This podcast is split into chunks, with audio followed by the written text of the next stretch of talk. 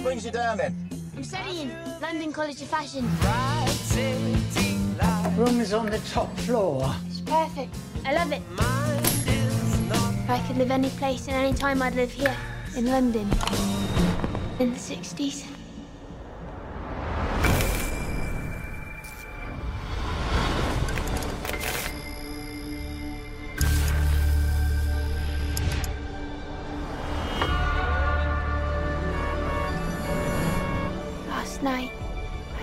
Something in my dreams.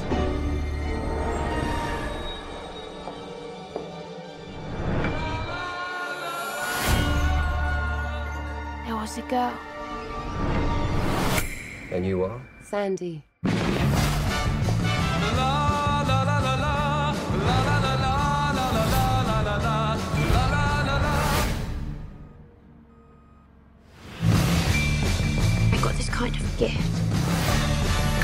Can see people, places, things others can't.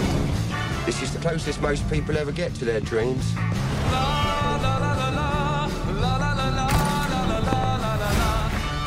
They're not just dreams. Jack, I don't want to do this. You think you can just walk away? They really happened. What did you see?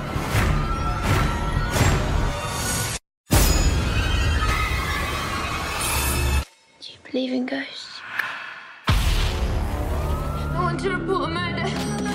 You witnessed the murder last night, but you believe this was a vision from the past. The guy that killed her is still out there. I have to stop him.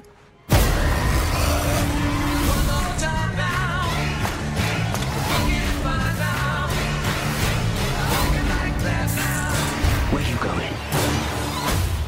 I know what you did. I've done a lot of things. You're gonna have to be more specific, love. You can't save me.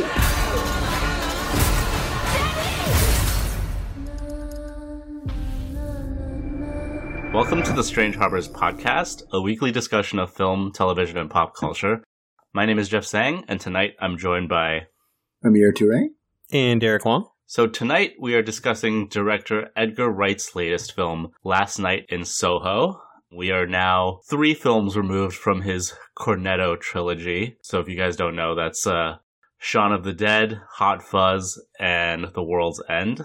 I think in between that and this, he's directed Baby Driver and The Sparks Brothers, which is actually a music documentary. And Ant Man. Well, no, I'm sorry. He didn't Uh, direct Ant Man. He wrote No, for he didn't. direct He was going to. Yeah. I apologize. He was going to. Yeah, you're right. And then he did not. Um, that went to Peyton Reed instead. So it's just Baby Driver and the Sparks Brothers. Yeah. And now, Last Night in Soho. And in between the Cornetto trilogy, he did Scott Pilgrim, right? Isn't it Was that in between between? Hot- Yeah, I yeah, it yeah. was between Hot Fuzz and Ed World's End, yeah. So, what are your experiences with Edgar Wright? Do you guys like Edgar Wright? Do you like his movies? I'll lead off because it's underwhelming. I don't have much Edgar Wright experience. Oh, really? So, like, yeah, what have you I seen? I, I'm curious. What have you seen? I've not seen his first movie, Fistful of Fingers. Has anyone seen that? No, I've not I have not, that. actually. I have. Okay, I think it might be an amateur film. I don't even know. But yeah, I've seen Shaun of the Dead. I actually haven't seen the rest of the Cornetto trilogy. It's Okay. just Oh, Shaun of the? Dead oh, for me. Yeah. So Shaun of the Dead might be it. I'm trying to. Th- I, I definitely didn't see all of Scott Pilgrim. I like saw like half of that movie. Wow. How do you watch half of Scott How do you Pilgrim? watch half Jesus. of a movie? Yeah. I don't know. it didn't grip me. What do you, what do you want from me, okay. dude? You don't like it. You should be on my side. You kind of gave it away, but yeah, okay. dude, we talked about this last week. Everybody I know, knows you I don't know. like it. no, well, I think we talked offline about this. Oh, did we? All right. Yeah. Well, spoiler alert, guys. Derek doesn't like Scott Pilgrim. All right, Derek, you go next, I guess. there are Edgar Wright movies that I absolutely love, and then there are Edgar Wright movies that I, I, I really don't like. and then there's, I mean, okay, I don't hate Scott Pilgrim, but like I know that there's people that love, love, love that movie, and I, I'm just not one of them. Uh, I think it's okay. I think out of the Cornetto trilogy, I, I think A World's End just like okay. I li- I do like Hot Fuzz. I do like Baby Driver, even though some of the actors in that haven't aged very well.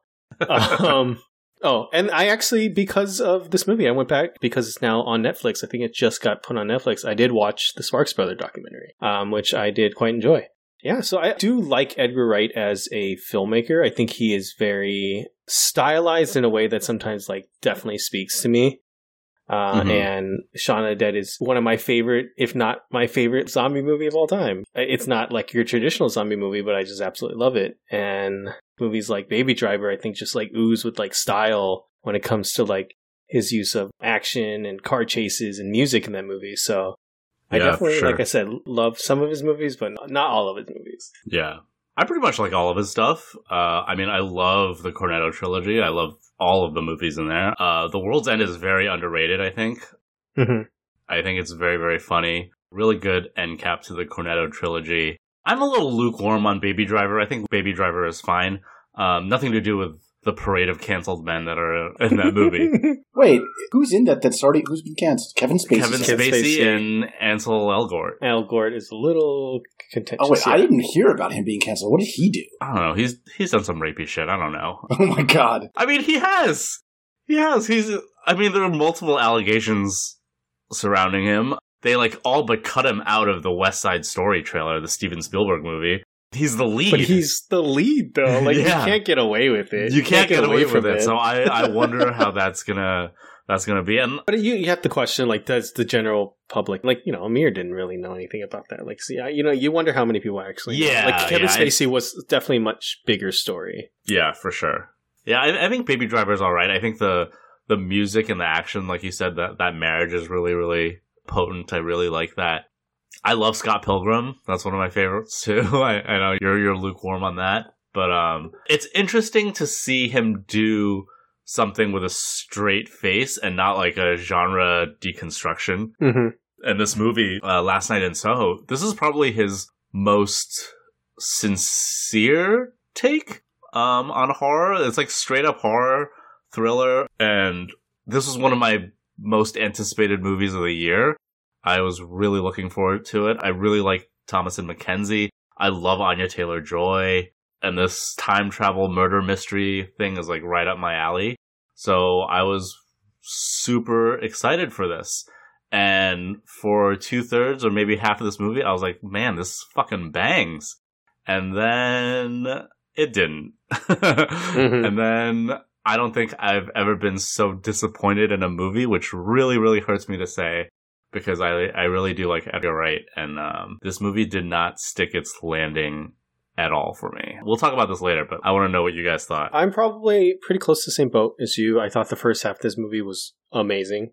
I really, really enjoyed getting to know the Thomasin McKenzie character and then like having that transition into like learning about the Anya Taylor Joy um Sandy? Sandy, right? Mhm, Sandy. Sandy character, that sense of style that I kind of talked about with Baby Driver is so present, like especially in that very first meeting between them. Or I guess they don't meet each other, but like that very first time where we're kind of seeing their Where their she dreams about Sandy. Yeah, yeah, yeah. she dreams about Sandy, Mhm. and like it's like there's like the reflections in the mirrors, and like the seamless transitions between like her becoming Anna and then Anna becoming her. Like I think that all really was really spectacular. Mhm. Uh, but then, yes, essentially, this movie is like a murder mystery, and like once it starts getting into the murder mystery part, that was the stuff that just I think bogs this film down a little bit, became the least interesting thing about this movie. The things with the ghost, I definitely see the problems with the ending. There are aspects of the ending that I do like that maybe we'll talk about um, when we get there. I'll lead with the fact that I did just see this movie a couple hours ago. So So it's fresh. it's fresh, but I also haven't had too much time to like think about it. Yeah, right, and right. like have like that fridge logic moment where you go, oh, wait, that doesn't make any sense. But it didn't bother me as much as I think it bothered the two of you. It didn't like ruin it. I did come home and like look at a couple of reviews just to see what they thought, and I was surprised at the negative reviews I read. I mean, I think it's still been pretty widely liked. There were a couple people who really panned it. I, I didn't get that from it. Um, I agree the ending was weak, but there was a lot to like in this movie. I think because you said it was one of his most sincere, and also like he's trying to make a movie that is saying something, whether what it says is coherent or makes any sense. But this is a movie with like a message and a point of view, right? Mm-hmm. Which Mhm. his other movies don't really have, like genre reconstructions, uh, live action Tintin. You know what I mean? Like this is actually trying to do something, which um, I don't know. I applaud. Quick aside, I'm looking at the IMDb. It was announced he's directing a Running Man movie. I guess a remake of that Arnold Schwarzenegger movie. I don't know. This is the first time hearing of it. I see it on IMDb. I'm like, uh, that would be fucking awesome because I fucking Yeah. loved that movie when I was a kid. So just a quick aside. All right. Well, I mean, I think we have given our general impressions. I think we can kind of dive into this movie, right? What worked for us, what clearly, yeah, we'll talk about the ending, which didn't work for some of us. Jeff, you want to start us off? All right. I mean, like a lot of things did work for me in this movie because, like, the first half, two thirds, I was like totally into it, and you know, it's funny to see Edgar Wright without his uh signature tools at his disposal, right? You know, like his his like referential humor and like Mhm. his wit, the technical aspects too, like you know, like the fast editing, the fast cutting, the whip pans, things like that, the clever transitions, like they're pretty much absent in this movie, but it actually does work. Like you can still see the craft. Like Chung Chung Hoon's cinematography is like incredible, and you get the visual pastiche of like giallo and like the 60s horror that he's going for and and for the most part it works until it really doesn't in the final act but edgar wright his main through line for most of his movies have been like music right Mhm. and like that's no different here you know like you got petula clark and like all these other different sounds from the 60s and you can really see that love for the era come through but also like he's saying that not all nostalgias should be viewed through like rose colored lens like you said i loved the section where uh eloise first dreams of of sandy and like the match cutting where Mhm. in one part of the scene it's eloise and then there's like a clever match cut and then it's sandy in, the 60s it's it's fantastic it's it's some of the best filmmaking i've seen this year it's so so cool Mhm. Absolutely. it's just a shame that it falls apart so quickly towards the end. I have, I have some other thoughts, but I'll, I'll let you guys talk a little more about what you guys thought. I think that sometimes you don't even notice it, you'll miss it, right? Like there's just reflections of like Yeah, like the faintest of reflections of Eloise or Sandy in a mirror or in like a cup or something, right? Where it's like that attention to detail is something that I appreciate about this film. And it, it's not just those like stylistic, smooth edits that he has. It's, it's it's just that attention to detail that I really enjoy too. and and there are a lot of mirrors in this movie, and Mhm. I always applaud filmmakers for using mirrors because mirrors are a fucking nightmare to work with when you're making a movie.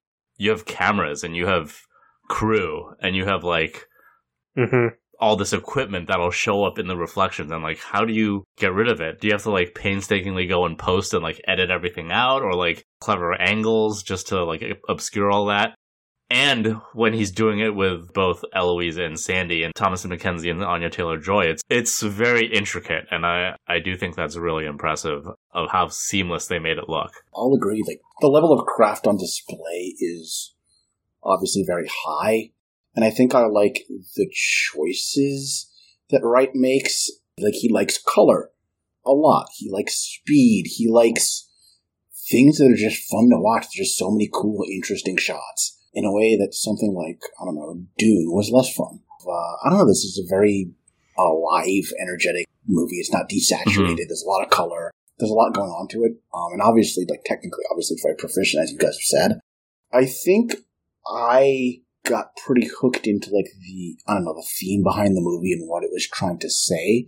And a lot of the things that bothered you guys didn't bother me so much. So I don't know if you guys want to get into that. All right, so I, I guess we should give a little synopsis of the movie first before we get into the idea of themes, right? So this movie is centered around this girl named Eloise. Uh, she's from Cornwall, and she's like this country mouse girl who is finally realizing her dream of attending fashion school in London.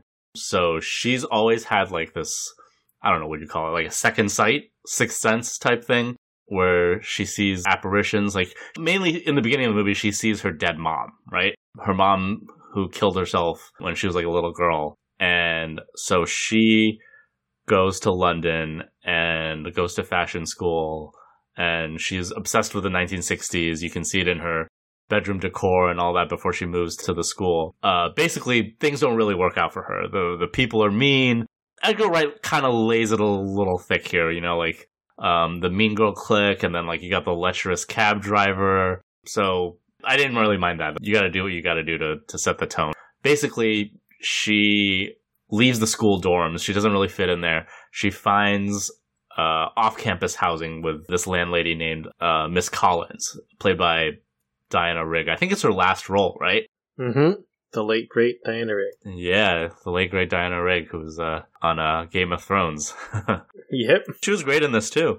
And Mhm. then, so basically, she rents a room from her, and when she goes to sleep in the room, she starts dreaming of this girl, Sandy, played by Anya Taylor Joy, and she's like this uh, up and coming singer in London in the 1960s, and she rented that room before Eloise, right? And you know, at first, she's really taken by Sandy's lifestyle and like just how confident and ambitious she is. She's basically everything that Eloise isn't, right? And then at first she's super stoked to like go back to sleep and just like live vicariously through Sandy's life or, or her eyes, right? And then things start to get weird when, you know, her her manager, Jack, played by Matt Smith, he shows his true colors. It turns out he's like a pimp and he's violent and he's abusive and they found out that Sandy is seemingly murdered, and she's like eager to find out who who killed her and like the mystery behind uh, Sandy's disappearance or death or whatever. Um, so basically, that's what the movie's about. And so my issue with the movie is that the pastiche it's going for is very, very toothless and ineffective, especially if you're comparing it to films of that era, like like the Giallo films, right? Or like Roman Polanski's Repulsion or, or something like that. And I think what emphasizes this even more is that we just watched Malignant, which totally leans into how crazy, ridiculous, and and unsavory these films can be. Where I felt like this was very sanitized and over polished, and it has no conviction into the things that it wants to say. Like I feel like there's so many twists in this, and I feel like none of them work. You know, and and it doesn't lean into its influences at all. It it, it pulls its punches when it comes to like like committing to the to to its homage. You know, I know Amir, you just saw this, so I don't know. If, Wait, wait, so, so what are the twists that didn't work for you?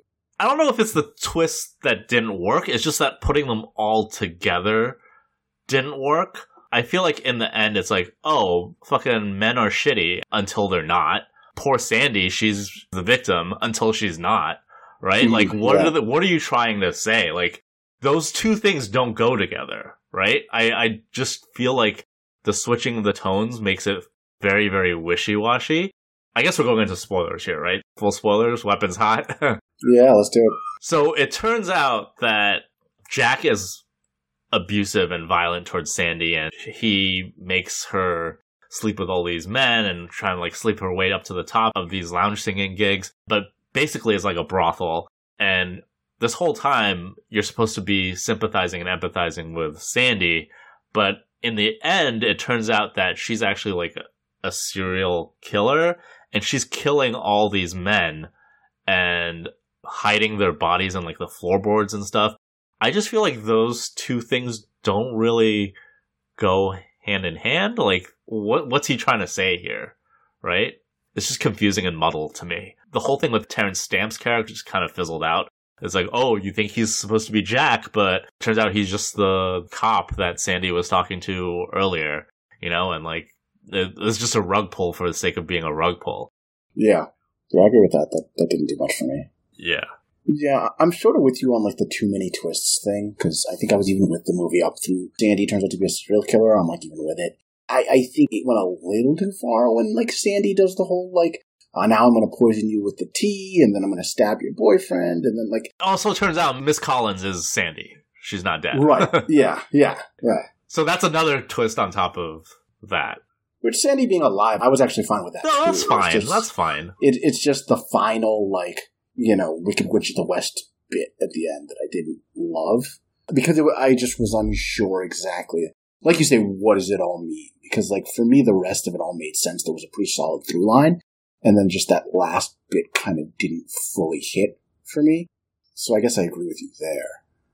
So I think, I don't know, like, I guess her whole second sight, sixth sense thing, like, I don't know, this seemed to me a movie that's talking. Maybe it's not supposed to be. The movie is talking about mental illness, right? I mean, Mhm. like that seems to be a major theme here. With her, her mother's depressed and commits suicide. She's got to live with her grandmother, and then it's clear she's had some kind of episode that was thought to be a psychotic break in the past because her grandmother's like worried about her. It's like, oh, are you seeing your mother again? I don't know if she's Mhm. this psychosis or just like it's understood this depression. You're seeing visions of your, you know, of your of your past loved one or whatever. But like it seems like that is a thing. And then you know she constantly through the movie has these episodes where she's seeing these ghosts of the men who had you know were buying the sexual services of Sandy. Um, but you know they were creepy and violent and scary, and so she's constantly getting these visions of like these I don't know molester zombies but like in her waking life, right? Like the dream becomes a nightmare and that's Right. bleeding over into her waking life. And so because of these freakouts that she's having when she sees these scary visions, like, you know, it has a huge effect on her social, well, not a huge effect, I guess, but it has an effect on her social and professional life, right? Uh, maybe it wasn't intended, but this sounds to me like a movie about a girl who's struggling with like severe mental illness related to trauma from like some kind of sexual assault, right? Like, does that is that a through line that you guys thought was there? I didn't see the sexual assault angle, at least with Eloise, right? Mm. I mean, the mental illness thing, I mean, for sure, just because of the through line with, you know, like this is very like woman on the edge having a nervous breakdown genre, right? Of like Yeah, the 60s. absolutely. Like, like Repulsion is definitely like that. And a lot of the Giallo films are like that too, you know, like Suspiria and like Mario Bava films, they're all like that. And that's definitely a, a through line. I mean, my issue is that like those films are very, very like purposefully ugly and unsavory. This movie doesn't have the teeth to lean into Mm. that. It's all very toothless, I feel. Especially since he said out loud that it's gonna be a, like a Giallo pastiche or like an homage or his love letter to Giallo. Or I didn't feel that at all. Like underneath like the surface level, you know, because it obviously looks like one, right? Because Chung Chun Hoon, he's got like the, the neon lights and like even Eloise's costume at the Halloween party, it's very like Yes. Giallo esque with the with the skull face mask and, and like the, the face paint and all that. But but it's surface level. I, I didn't feel the dirt and the grime and like how controversial these films can be.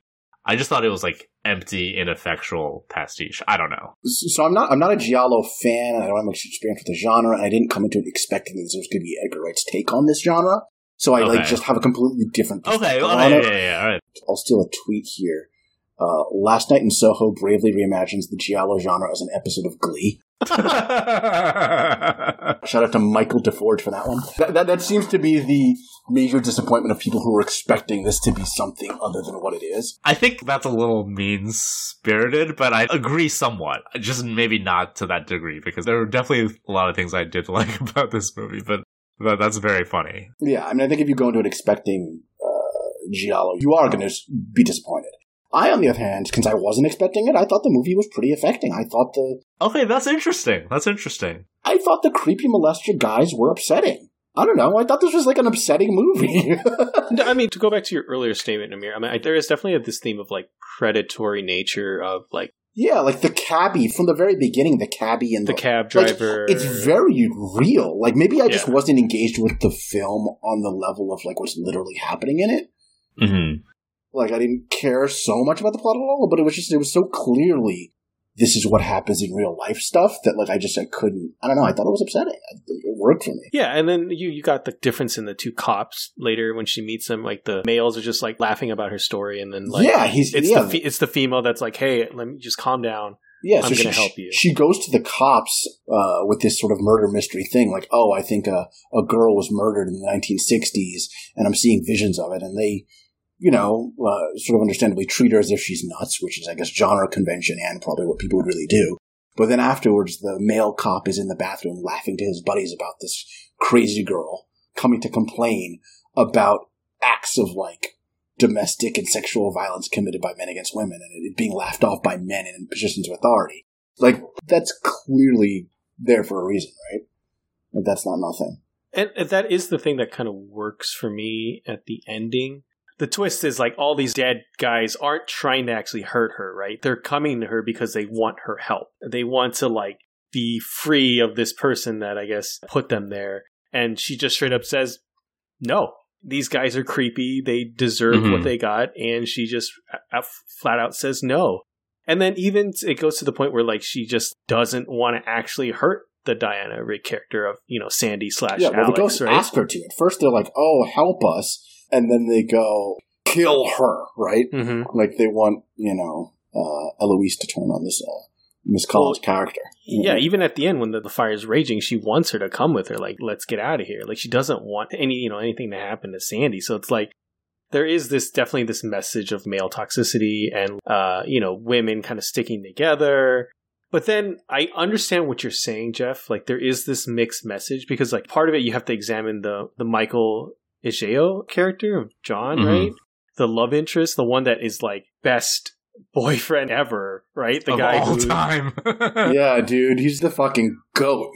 yeah, Mhm. guys you're trying to get it on you're freaking out and like he runs into a mirror and like steps all over glass he gets stabbed for you and he's there at the end yeah there is this kind of message of like it just seems like men are like gross and distasteful and they're the worst but then you have this character who's just like a saint So in a way, this is like the exaggerated fear of like I don't know. I mean, maybe it's just because Thomasin McKenzie look so young, but but like she's only what twenty one playing eighteen or something. So it's not like awful.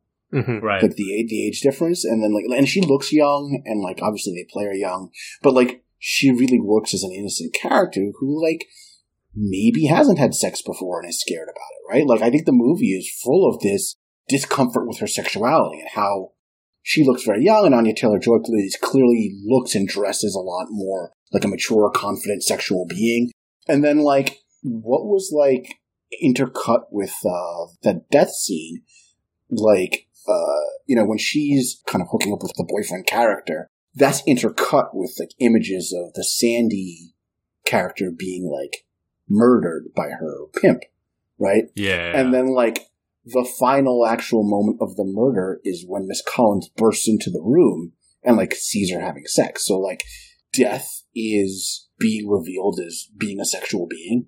Yeah. There's also another thing where I saw a lot of black critics like really bristle against how insensitive that scene was to like the optics of that situation, right? Where it's making it seem like John is like raping her and like how that could be seen from someone barging into the the room like that. I don't know. Did you feel any way about that, or or not really? No, I, I no, I get why people did, and I get why people are like, "Oh, he's, his reactions aren't realistic. Why does he keep going back? Like this is Yeah, insane. yeah, yeah. This is like an insane relationship to go back to after all these things have happened." But like, I don't know. Like, it's not his movie, and Yeah. in a way, I think he has to be black to contrast against all the evil white dudes in the movie. Mm-hmm. Like, it's just a very yeah, easy. that makes sense. It's just a very easy, like, hey, look at all these evil white guys, the evil white pimp, the evil, you know, white Johns. There's not a single black Yeah. one, right, in the 60s. yeah So, like, there's clearly this, like, you know, white misogynist uh, power structure thing on the one hand, and oh, let's make the, the nice boyfriend black, you know, as a, as a, you know, easy visual signifier if he's the good one. That's how I read it. I didn't read it as, like, oh, you know. But everyone's like, "Oh, he's a fucking simp" or whatever. Well, yeah, I mean, yeah. a little bit, right? Yeah. I mean, more than a little, man. Have you been stabbed in the gut? That is wild, dude. yeah. That is wild. I get like trying to talk her down after her freakouts and you know, I don't know, after the whole shattered mirror thing, you'd think he'd be out, but keeps coming back. I don't know, man. I guess he's 18, you know. 18 year olds fall head over heels in love and do a lot of stupid shit. So, I don't know, man. She almost stabbed another girl in the face. Yeah, yeah, Yeah. he does. there are some like missed opportunities i think in the sense that there are characters in this that i maybe wish gotten more or that got like this weird focus that just never really went anywhere. Like i mean i'm a huge matt smith fan you know because i'm a big doctor who fan. Like i wish we got more of that character or like his role was a little meatier. I mean you have terrence stamp right he's an important character but like in the end it's just Not really. he was just a red herring. Yeah. Yeah, red yeah, that was kind of boring, but Yeah, and then you had like the roommate character that was just like so vile and like, but oh, well, nothing she's really. a mean girl. Whatever. I thought she was fun. Jocasta's fun. No, but like it's just I wanted something to happen to her, or there was just some kind of resolution to Yeah, that. I, I do agree because I actually like the character of Jocasta a lot Mhm. um, as this mean girl character, and like there's something very very sad about her yeah, that they didn't really like get to the meat of. I mean, it's not her movie, so like I mean, we, yeah, we she's don't. an empty. but She's she's an empty, insecure narcissist, right? It's like laid on thick, but it's very well drawn. You know exactly who this person is from like three or four interactions, and like her role in the movie's done. Like it's fine. Like I don't know. I I don't need the fucking Jocasta sequel or whatever. Like it's fine, yeah, right? Like it, it like it's okay that the movie's just about like two and a half main characters. I feel like Edgar Wright wants to paint this like complex portrait. He wants things to be complicated, right? Because he wants to say that men are scum, but he also wants to like say that you know like some women are serial killers, you know, something like. yeah, But it comes across as muddled instead of complex. I feel right. I agree entirely, but they do come out and like tell you the, the thesis of like the movie, right? yes, When yeah, the main character is like, "Hey, I understand why you killed them, and you were right to do so." Like it, they can't underline any more. Your sympathy is still supposed to be with Sandy, right, right. and like it's muddled because they kind of have to twist themselves into like knots to get there, but they still want her to remain a sympathetic character, despite the fact that she's a serial killer.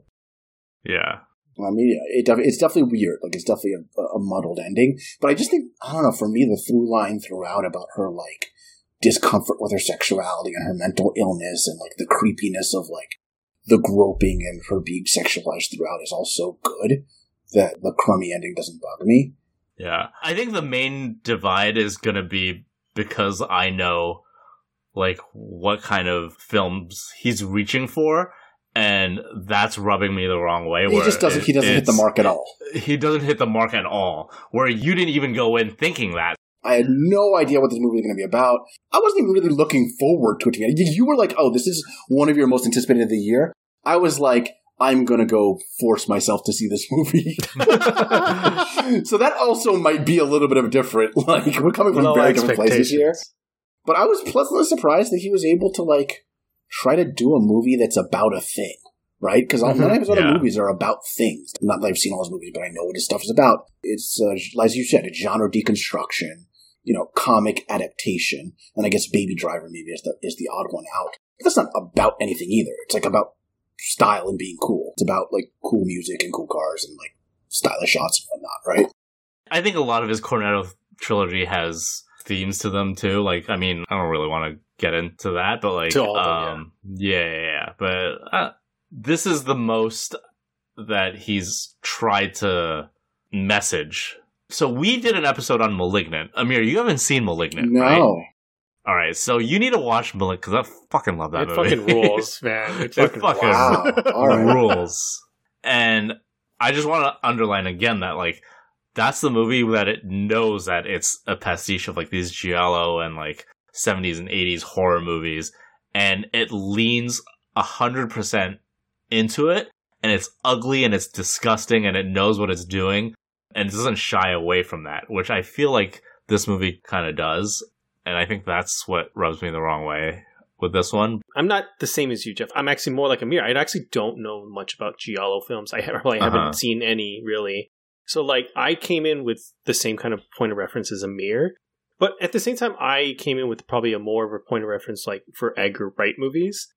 And Okay. like what kind of disappointed me about this movie, you know, speaking from my point of view is that every other movie that I've seen him do there's a sense of like passion that I get from his movies, right? Like this kind of love for zombie movies or this love for like action movies, right? Or love of music. So, I mean, music in all of his movies, but especially for like Baby Driver. I mentioned I watched that Sparks Brothers documentary, right? Mhm. It's a documentary about this like weird uh, 1970s band, right? That has spanned until now, right? They're still doing music now. And like, like I know nothing about this band. I'm, I don't know if I've actually heard any of their music, but there is this sense of passion. You could tell that he loves this band, but he also still really imbues like that Edgar Wright style of humor and quirky animations and and whatnot to really tell this tale of these two brothers. Mhm. Even like a movie like that, I was like, this is Edgar Wright. Like I don't see as You much don't of that. feel. I don't feel that in this movie as much as like I think part of that is just because he's playing it straight here and like he's doing Mhm. straight up horror.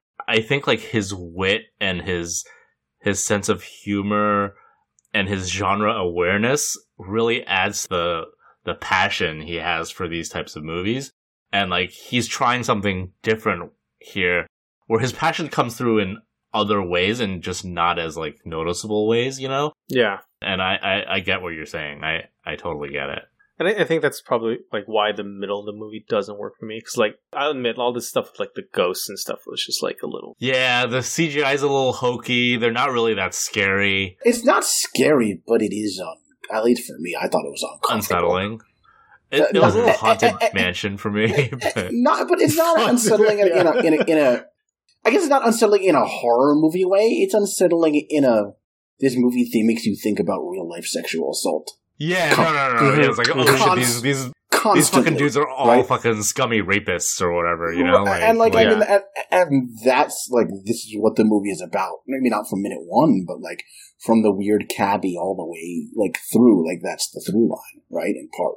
So I don't know. I, I thought it was definitely uncomfortable on that level, even if it's not, yeah, scary or whatever.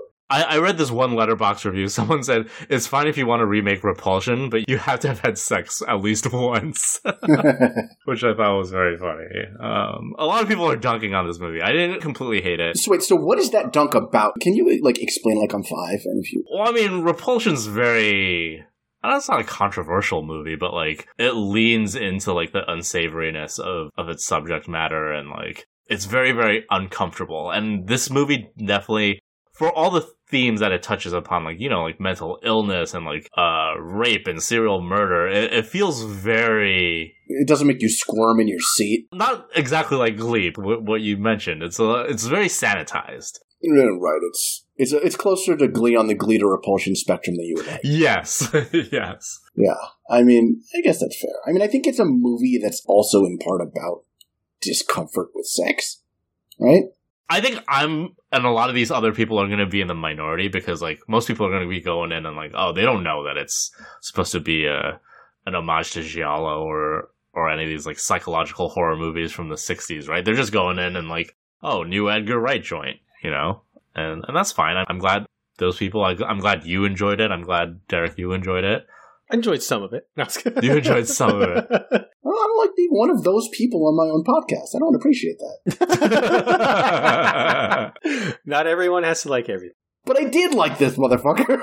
No, yeah, that, that's totally like I think that's what Jeff's saying. I think it's totally fine to like some of it, right, or not like this at all. Like I, I I, don't think, like yeah. defending your dislike with your superior taste. I don't like that.